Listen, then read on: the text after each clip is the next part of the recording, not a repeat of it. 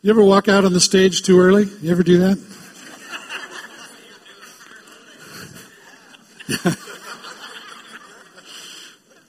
It's, it's one of those moments that causes you to pause and consider what your life is really all about.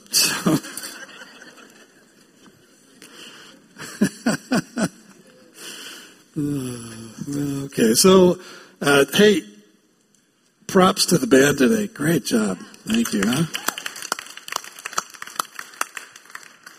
Might have a future in music, Natessa. I think. I think. Great stuff. Great stuff. Hey, well, happy Father's Day, dads. Great to see you today. I know that a lot of uh, the young folks went home to where mom and dad are, so a lot of them are gone today. But um, so great to see you, and um, want to let you know, hey, this is the week that we're signing on the dotted line for the property. Woohoo! Yeah, and um, we, as of next uh, Friday, will we we will be beholden to the bank. Makes you uh, tense up a little when you think about that. But um, it's exciting. Today is the last day of the Southside Community Church having a final service today in the building. So a little bittersweet for them. Um, and uh, Greg uh, Volkart and Fran, as well as Bill and Deb Marchant, are over there. Uh, this morning, they're doing a passing the baton ceremony, and um, so uh, it's, it's pretty exciting, and they have just been just a wonderful group of people to work with, and so it, it really has been a pleasure. Um, in light of that, and we've been saying this for the last few weeks, if if you are able, and we know that not everyone is able to do this, we're, we're we've we've received against our Vision Next goal of uh, projected goal is over over five hundred thousand dollars now that's been pledged we're, we're just over 270,000. Uh, I've forgotten the total figure, 276. Is that about right, Dave? Close enough, somewhere in that ballpark. Um, we'd like to be at about 300 right now, and so uh, if you are able, we, we understand not everyone is able to do this, but if you are able to front load your, your pledge, uh, your giving to Vision Next, which is our, our capital campaign, we would greatly appreciate that and see if we can get closer to that number a little sooner. Uh, it is Father's Day at the back this morning, guys. Uh, whether you are a dad or got that glimmer in your eye and you're going to be, um, take one of these with you. Uh, I'm not sure it'll help you with that glimmer in your eye, but it will make your day better. So happy Father's Day to you. We are in Romans. Surprise, surprise. I, I was, was doing some extrapolation the other day and kind of looking how long this is going to take us. And if we just if we just march right through this, we could finish right about Christmas.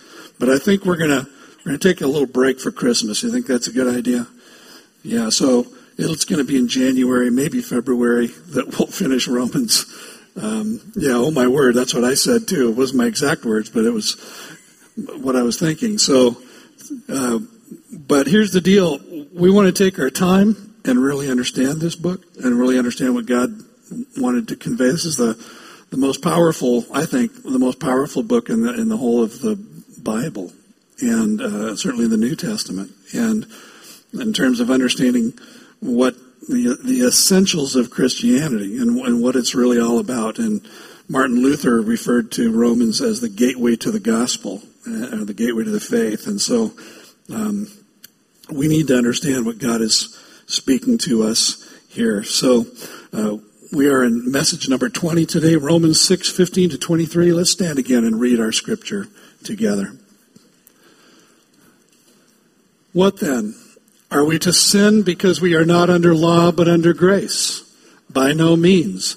Do you not know that if you present yourselves to anyone as obedient slaves, you are slaves of the one whom you obey, either of sin, which leads to death, or of obedience, which leads to righteousness? But thanks be to God that you who were once slaves of sin have become obedient from the heart to the standard of teaching to which you were committed. And having been set free from sin, have become slaves of righteousness. I am speaking in human terms because of your natural limitations. For just as you once presented your members as slaves to impurity and to lawlessness, leading to more lawlessness, So now present your members as slaves to righteousness, leading to sanctification. For when you were slaves of sin, you were free in regard to righteousness. But what fruit were you getting at that time from the things of which you are now ashamed? For the end of those things is death. But now that you have been set free from sin and have become slaves of God, the fruit you get leads to sanctification and its end eternal life. For the wages of sin is death but the free gift of God is eternal life in Christ Jesus our Lord. This is his word. You may be seated. Well, if you've been here with us, you know that the, as you read that, that first question, what then are we sin, are we to sin because we are not under law but under grace, uh, sounded a lot like what we read in verse one of um, chapter 6 here, which we saw previously, where the question was, are we to continue in sin so that grace may abound? That is, you know, if, if, if our sin is, new, is large, it's huge, you know, it just seems like it's so extensive and so, in our minds, unforgivable, but God's grace uh, superabounds to cover that, regardless of the extent of our sin, the extremity of our sin, the heinousness of our sin, the habitual nature of our sin. God's grace covers it, and that's what Paul is, is saying. In chapter 5, verse 20, he said, Where sin increased, grace increased the more, grace superabounded. So if that is true, why not continue in sin so that just grace may continue to abound? It's like the like the Incredibles, you know, the stretching to reach all of that. Why not? Why not? You know? And uh, pretty significant question. And so this week he's saying, are we to sin and literally there keep on sinning because we are not now under law, but under grace? Minor differences between the two, but essentially the same question being asked again. And the question is whether, from a practical standpoint, grace actually gives permission to sin or grace may even encourage sin. And on the one hand, it sounds kind of theological, sounds kind of theoretical, and, and yet it's a practical question because in that moment of temptation in our lives, when we're considering yielding to temptation, when we're considering yielding to sin, you know, in our minds we might say, hey, grace is going to cover this. So it looks pretty good to me. Why not? Right? I mean, we've all been there. And it's a daily kind of question. So it's important for us to, to apply our minds to this. In fact, I hope you have a Bible open in front of you, whether it's electronic or paper. And if you don't have a Bible, uh, you can raise your hand and there's nobody ready to bring you one. But um, there are some Bibles in the aisles. Scott will bring you one. Scott just grabbed there you go. Scott will bring you one if you want, if you need a Bible. But I hope you have a Bible open. Anyway, so in the restating of the question, there are, there are two notable changes of emphasis this time around. First, Paul's going to develop the same argument that freedom to sin is incompatible with reality for us as Christ followers. It's, it's incongruous. It's in, inconsistent now with who we are in Christ. But in verses 3 to 14, which we looked at previously, he described this in this way. He described it in terms of being united with Christ by faith. And I use this kind of thing, this, this visual, that we're united with him by faith. And it's not something that we do. I mean, we put our faith in him, but, but, but God unites us with Christ in such a way that his death becomes our death, his burial becomes our burial, symbolized in baptism, and his resurrection becomes ours. We're raised to newness of life because God united us with Christ when we trusted in him. In verses 15 to 23 now, he's going to describe it in terms of being voluntarily enslaved to God. He's switching the metaphor. The second change of emphasis then has to do with how these radical changes in our lives came about. In verses 3 to 14, the emphasis was, as we already saw, in what was done to us. What was done to us, namely, that when we transferred our trust to Christ, we were united with Him. And now in verses 15 to 23, the new emphasis is not on what was done to us, but on what we did. which was to yield ourselves to God to obey Him. So, rewinding and restating the question, Paul again responds to the question with what we call the moral objection. And, and he repeats it again. In both cases, Paul gives that same emphatic objection by no means. And as we saw two weeks ago, the various translations give us the overall flavor of this phrase, may it never be. God forbid. No, not at all. Certainly not. That's unthinkable. Never. What a ghastly thought. And again, his argument begins with the same astonished question Don't you know? And a teacher in school that says, you know, he'd ask the question, Has this penetrated your gray matter? And I think that that's what Paul is saying here. Don't hasn't this kind of dawned on you? Hasn't hasn't this come to your realization, your recognition yet? Do you not know that if you present yourselves to anyone as obedient slaves, you are slaves of the one whom you obey, either of sin, which leads to death, or of obedience, which leads to righteousness. And again, in verses 3 to 14, the essential question was since by faith we were united with Christ in his death, his burial, and his resurrection, and as the result, we are dead to sin and we are alive to Christ, how can we possibly persist in sin? Now, how can we practically persist in sin. That's a no brainer for all of us. But how can we morally persist in sin? How, how can, in the face of all that God has done, can we persist in sin? In verses 15 to 23, the central question is now, since through our conversion, since as we came to faith, we offered ourselves to God to be his slaves, and as the result we are obligated to obedience, how can we possibly claim the freedom, the right, the privilege of continuing in sin. So now in verse 16, Paul establishes the basic principle that guides his thinking throughout this passage, where he says, in essence, that self surrender leads to slavery. Self surrender leads to slavery. Now, the notion that we would be slaves to anyone is kind of antithetical to the American mind on several levels, right? You know, we're not going to be slaves to England. We're not going to be slaves to Germany. We're not going to be slaves to Japan. Uh, and now today we're not going to be slaves to what others tell us should be our morality. Right? I mean, that's, that's today. That's the, the, this is my body. This is my right. I can do with it what I want. And don't you tell me what to do. We have that attitude. Self surrender leads, Paul says, to slavery.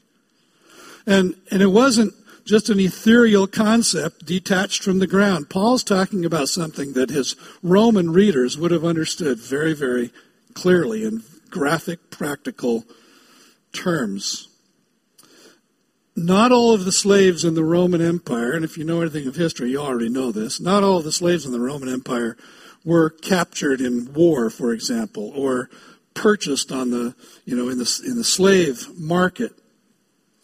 Um, some slaves were just everyday people who found themselves in deep poverty, severe circumstances, and in order to simply survive, to be clothed and housed and fed, they offered themselves as slaves to a master. And from that point forward, for the rest of their lives, they were enslaved to that man or that woman. Bond servants. That's the word that this translated here, slave, that Paul chose. It's the word doulos, and he used it elsewhere to describe himself as a bond servant of Christ Jesus, a servant by choice, a servant for life. How many of you women have your ears pierced this morning? Huh? Bunch of you, right? So here's what would happen at that moment: as the when the when a prospective master would receive a slave, they would take that slave and they'd go to the doorpost of the house You'd imagine this if this happened in your local jewelry store, right? When you're, but you know, hang on just a minute. Go in the back room, get a hammer and an awl. They come out with this dirty hammer and this dirty awl, and they just take you over to the post and they stick your earlobe against that post and bang.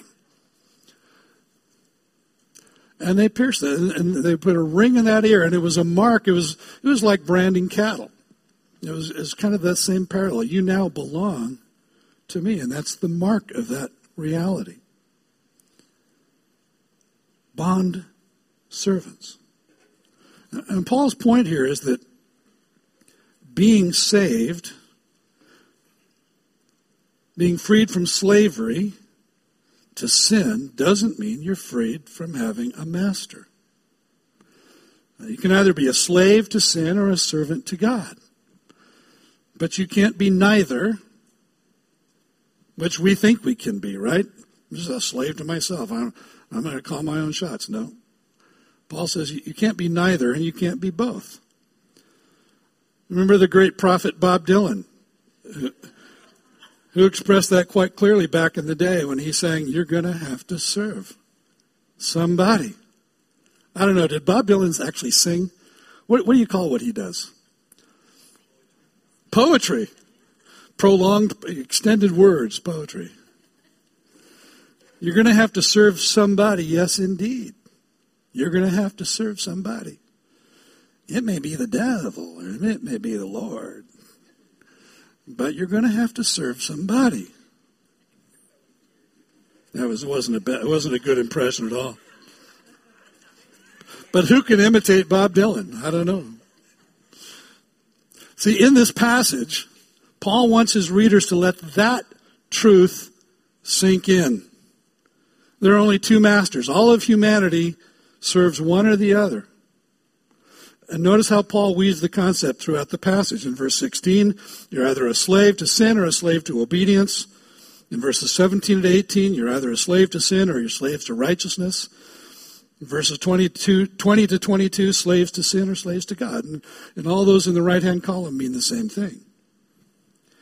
You're going to have to serve somebody. It may be the devil or it may be the Lord. You're going to have to serve somebody. Jesus himself said that no one can be the slave of two masters. You might say, well, I'm just a slave to myself. Well, good luck with that, because you're not all that.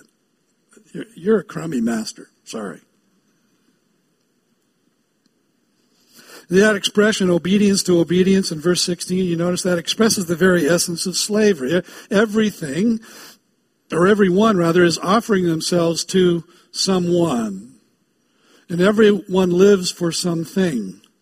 Whatever that thing is, or whomever that person is, becomes a master and we become their servant. To help us to understand that, Rebecca Pippert penned these helpful words when she said, Whatever controls us is our Lord. The person who seeks power is controlled by power. The person who seeks acceptance is controlled by acceptance. We do not control ourselves. We are controlled by the Lord of our lives. And the Bible says that in a variety of ways. Jesus said, where, where your treasure is, there your heart will be also. Think about that.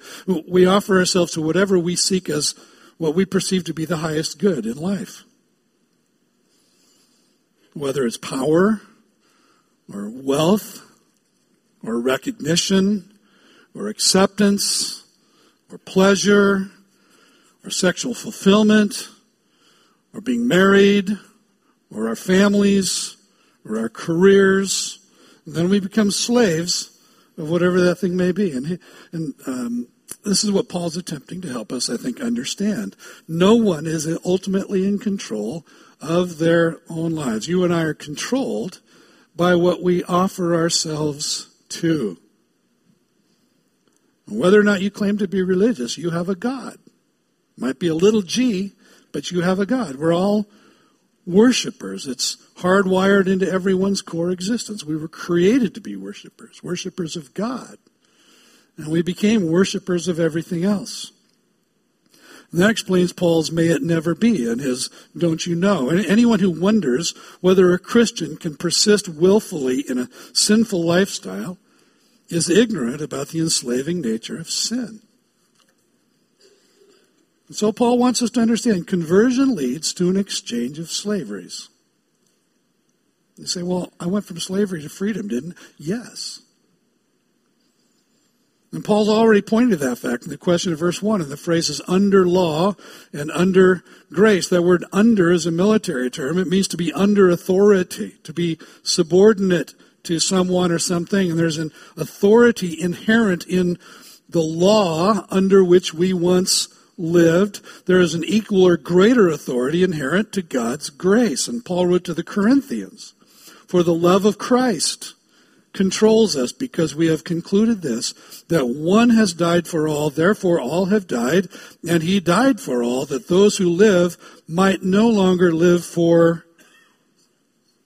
themselves, but for him who for their sake died and was raised. In his first letter to the Corinthians, Paul said, You're not your own, for you were bought with a price. Therefore, glorify God in your body. We live for Him. Grace, as we saw last week, lays upon us the obligation of holiness, of living for Him who purchased our salvation with His blood. In verses 17 to 18, Paul talks about this conversion experience, and he talks about it in very different terms than we're used to. Here's what you were, here's what you did, um, here's what happened to you, and here's what you became. So, first, here's what you were. He says, You used to be a slave to sin. A slave to sin. That's your former state. Or if you're not a believer today, that's your current state. You're a slave to sin. In his letter to the Ephesian church, Paul expressed the same thing in a lar- in larger form. He says, You were dead in the trespasses and sins in which you once walked, following the course of this world, following the prince of the power of the air, that is Satan, the spirit that is now at work in the sons of disobedience, among whom we all once lived in the passion of our flesh, carrying out the desires of the body and the mind, and were by nature children of wrath like the rest of mankind.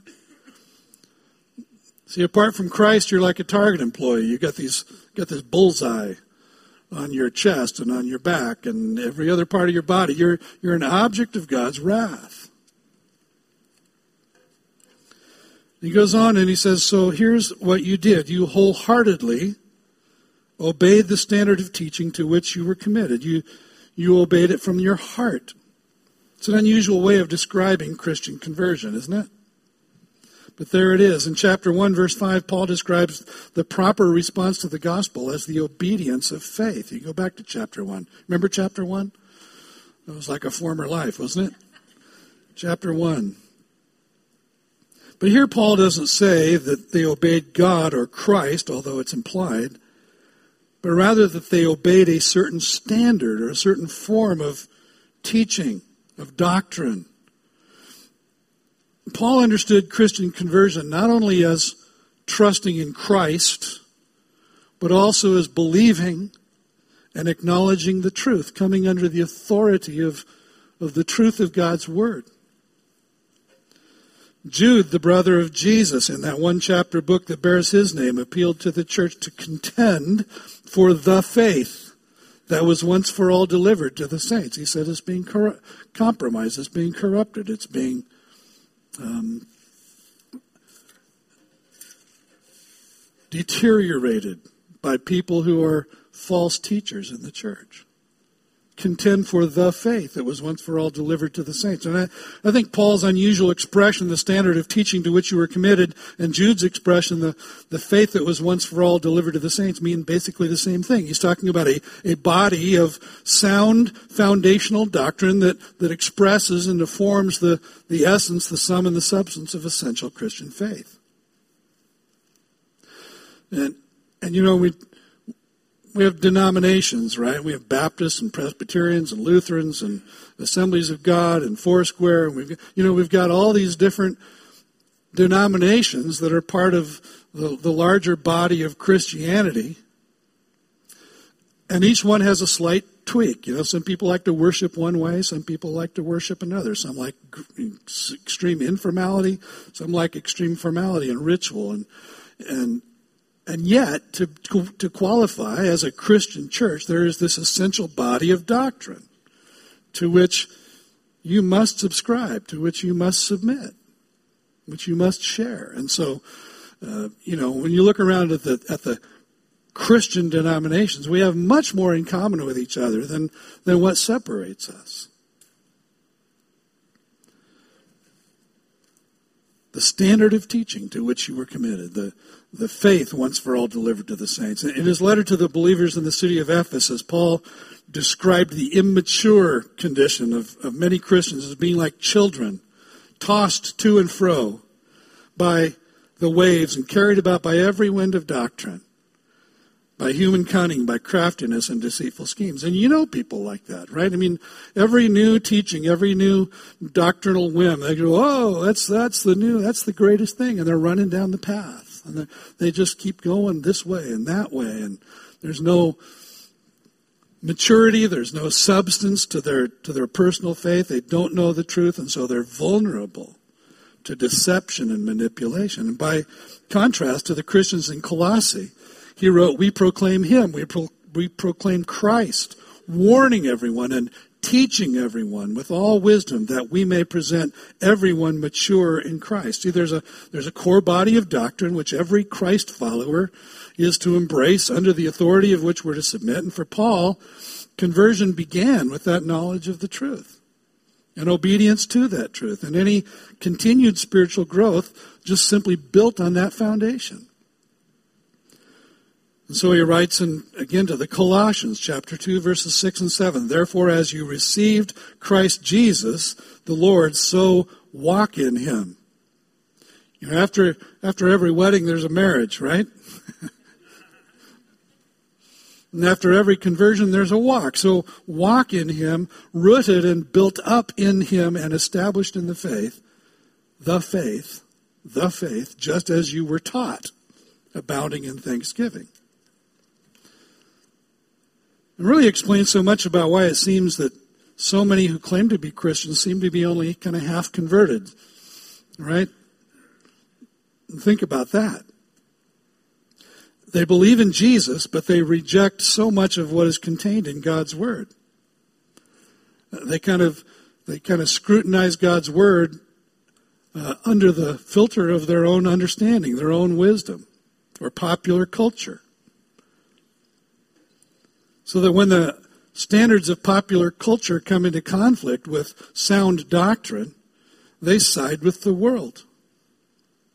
And say, how can you, how can you believe that? How can you teach that? Well, the answer is, God said it. I didn't. Now, I didn't say these things. God says them.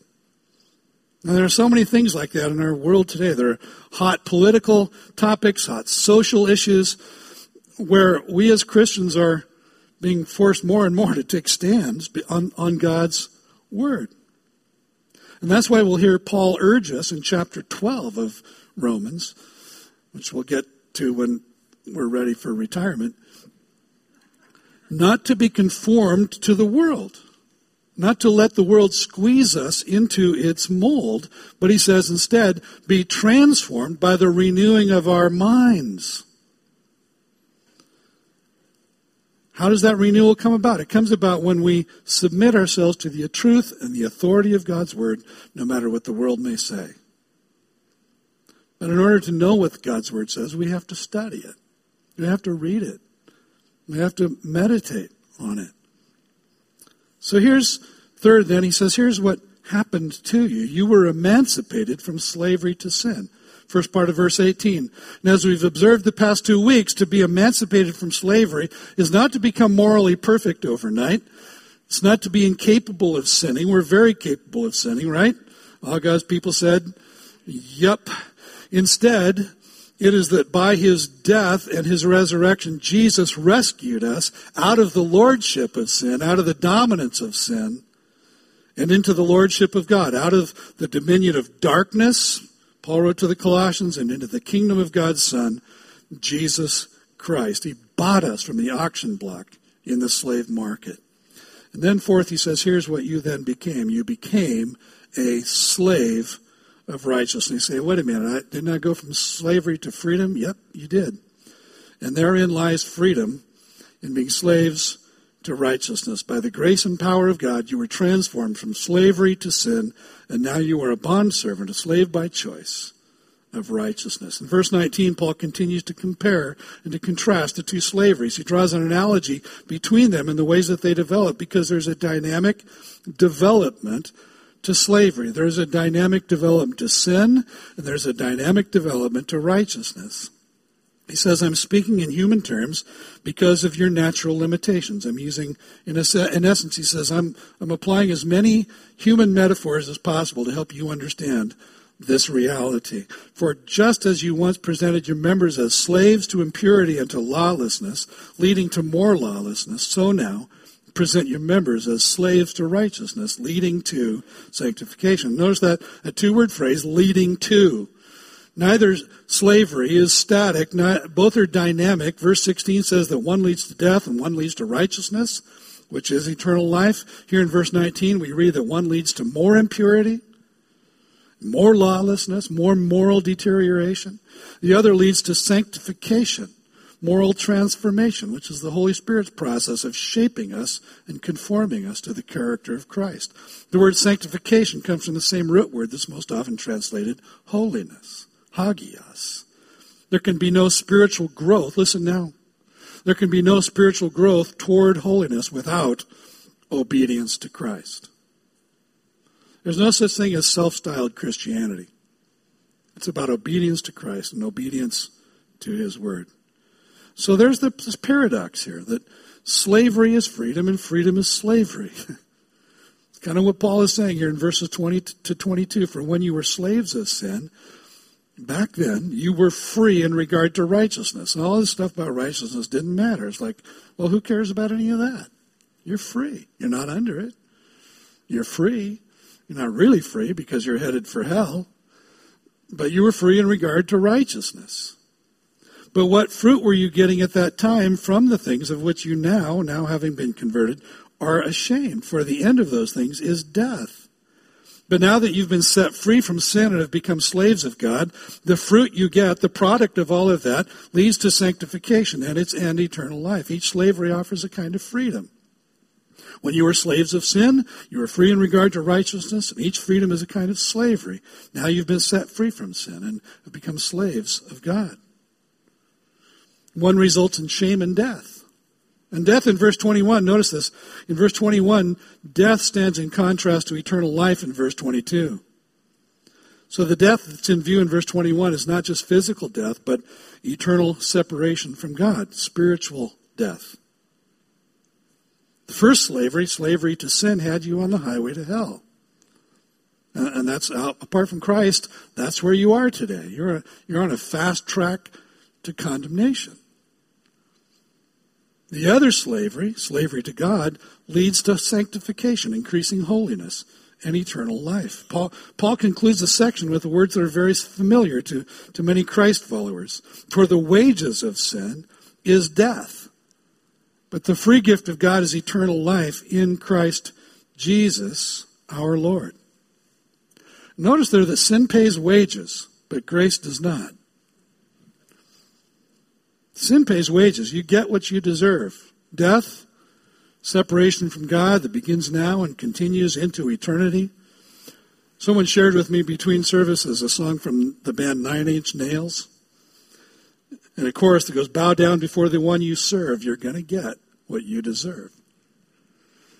And there you go, right? Sin pays wages. Grace doesn't pay wages. Grace doesn't give you what you deserve.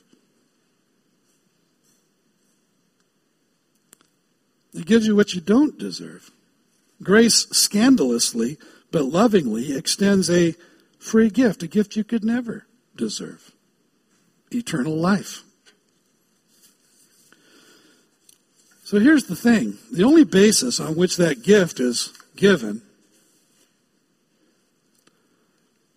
is the atoning death of Christ.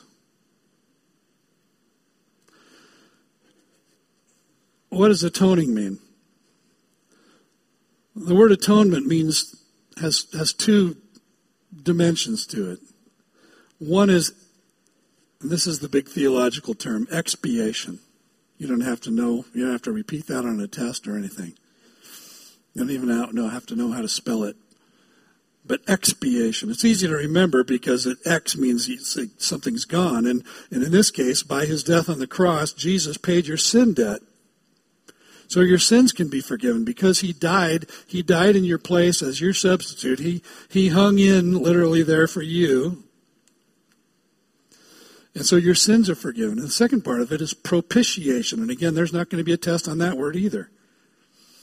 But, but it means that, that in his death, Christ not only paid your sin debt, but he removed from you the wrath of God that was, that was on you. Remember we talked about the, the bullseye? The wrath of God. You're by nature children of wrath.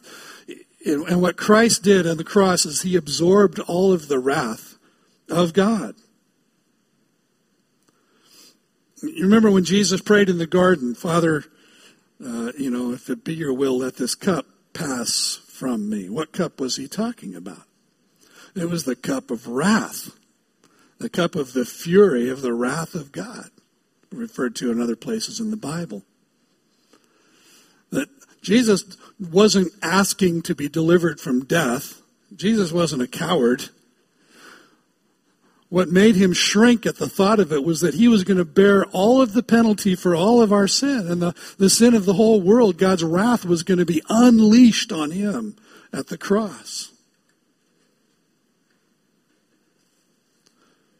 Jesus is your forgiver and he's also your wrath absorber. The only way you can receive the gift of the free gift of eternal life is because of the atoning death of Christ, and the only condition of receiving it then is that you're united with Christ by faith.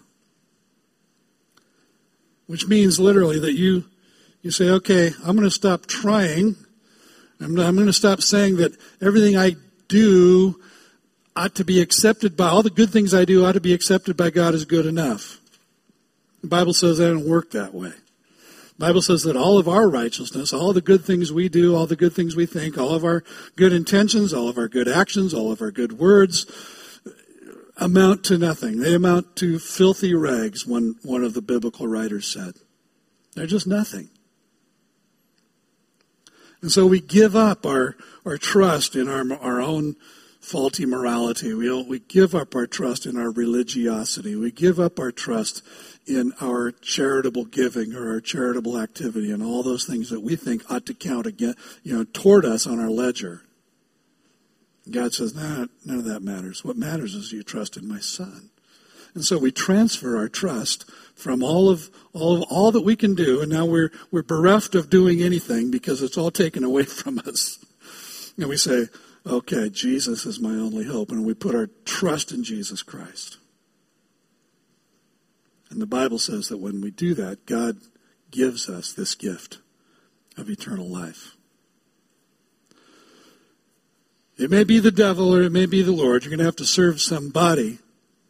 But it is within, it is, it is in becoming a slave to God that we discover our freedom because that was what He created us to be. You know, you look under the hood of your car and you you can't see a lot these days because they're all covered in casing, but there was a time when you could actually see your engine. And, and you see all these different parts, and they all have a role to play. Every one of them is important in, in an internal combustion engine. You take a carburetor and try to use it as a radiator, it ain't going to work. So, a carburetor is most free when it's doing the work of a carburetor. In fact, it's the only time it's free. A radiator is only free when it's doing the work of a radiator. You and I are only free when we are in submission to God and living in that love relationship, faith relationship with Him that, that we were designed for, we were created for. So I want to invite you this morning to put your faith in Christ. And it's a simple invitation. You don't have to join a club, you don't have to sign a contract. You do have to give up your life. That's kind of significant. You need to become his slave. You need to offer yourselves, present yourself, yield yourself, submit yourself to God. And when you do, your sins are forgiven, the wrath is absorbed, you're raised to newness of life. You're in a right relationship with God. Heaven is your home. All of that becomes true of you in that moment when you trust in Christ and you say, okay, I'm, I'm going to give it up. It doesn't mean it doesn't mean that as you put your trust in Christ, you understand it all, or that you feel it all. But here, be transformed by the renewing of your mind. Now you know what is true, and so you act on what is true. What you know is true because God said it, and He meets you there, and He forgives your sin. He absorbs. He he he he covers it all, and you begin a new life and you find the purpose for which you were created. One of my favorite verses in the Bible is Philippians 3:12. In the Living Bible it says, I don't mean to say I'm perfect. Far from that. I haven't become everything that God wants me to be, but I keep working towards that day when I finally will be all that Christ saved me for and wants me to be. There's a reason that God saved you, so that you would find freedom because He loves you. And so I just urge you urge you this morning trust in Christ. And there you'll find who you really are, and you'll find freedom. Let's pray. Lord, thank you for this morning. Thank you for your word. Thank you that it speaks so clearly into our lives. Lord, would, would you teach us what it means to live in joyful freedom of submission to you in obedience to your word? Thank you for the cross. Thank you that you revealed yourself in Christ. Thank you that we come to know your will as we read and understand and study God's Word, the Bible. Lord, would you continue your work in us of sanctifying us, making us the people that you want us to be, making us more and more like Jesus. We're far from it, Lord. But we know that that's the direction we're heading because that's what you've said you're about in our lives. And we say amen to that. For those today who are considering Christian faith, of trusting in Christ, Lord, I pray that today might be the day that you grant them the gift of faith that leads to life. I pray it in Jesus' name. Amen.